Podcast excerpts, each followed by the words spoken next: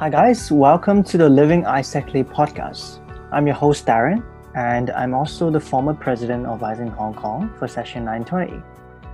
So, if you're an AIESECer or an AIESEC alumni like myself who's aspiring to live AIESECly, that is, to become a change agent and drive positive impact after AIESEC, then you have tuned in to the right place.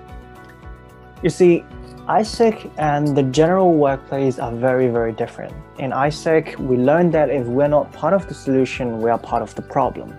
We also learn that it is very, very important to be the change we want to see. But in the workplace or even at the society at large, there are a lot of people focused on finding scapegoats for their problems, playing the blame and shame game. This difference is one of which makes AIESECers unique and this is also why we need to hold onto the learnings dearly.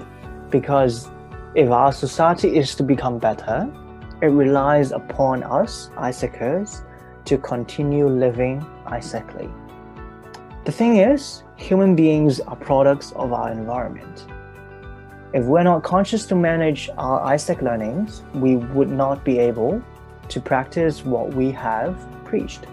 And this is why in this podcast, I'm going to be having conversations with AIESEC alumni who are working in different fields, different sectors, to just basically learn about their stories in terms of how they have been dealing with the finger pointing culture and other counter forces against AIESEC in the workplace so that they can continue to drive change and live AIESECly.